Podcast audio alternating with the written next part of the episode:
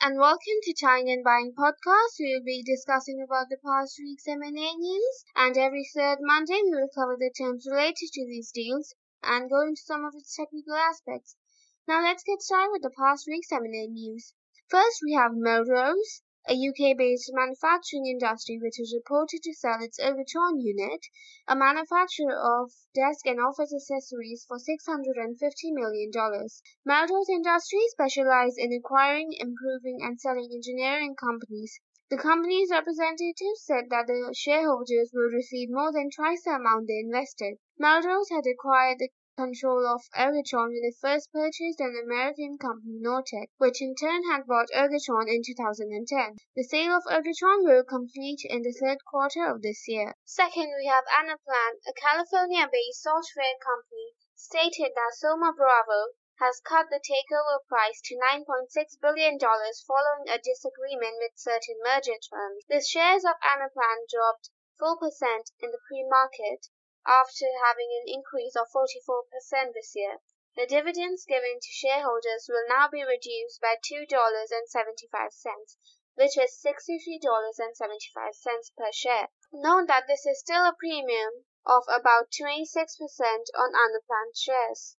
Biffa, a UK waste management specialist, stated that it received a possible buyout of $1.69 billion from private equity firm Energy Capital Partners. The proposal was to buy all the shares for 445 pence each, a premium of 37% to the stock's latest value. Biffa shares are at an all-time high due to the news being publicly disclosed.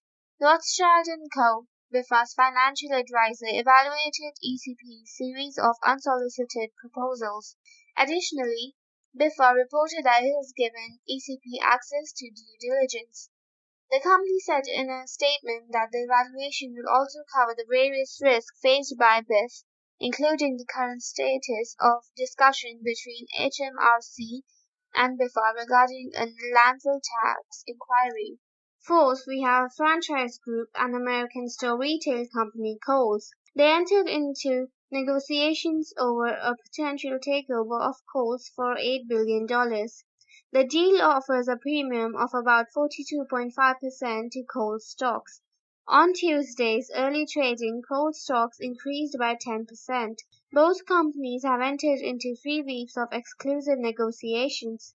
Kohl's added that the period is for FRG and its financial partners to finalize due diligence and financing arrangements and for the parties to complete the negotiation of binding documentation. The deal is subjected to the board's approval and there is no guarantee that an agreement will be finalized. Many private equity firms and investors have submitted their bids for the takeover.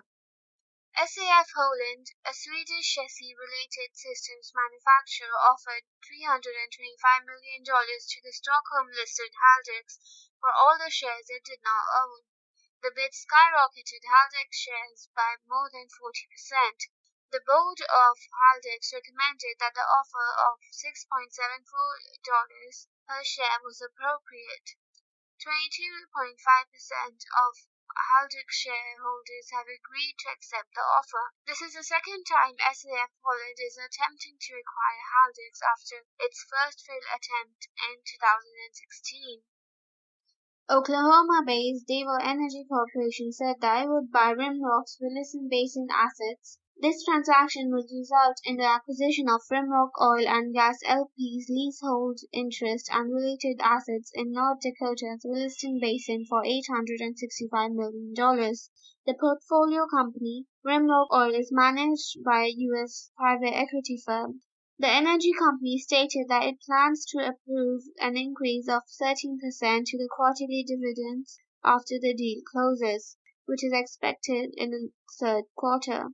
Devon Energy also reported that it expects to lose $100 million after closing the deal due to capital expenditures. Now, on to this week's last news. In a deal worth 503 million Swedish crowns, $51.4 million, Hedin Mobility Group acquired Orio AB, the exclusive global supplier of Saab original parts from the Swedish government on Thursday. Thank you for tuning into this week's episode, and I hope you guys look forward to the next week's episode. Next week's episode will be released next Monday and will cover the terms related to M&A deals.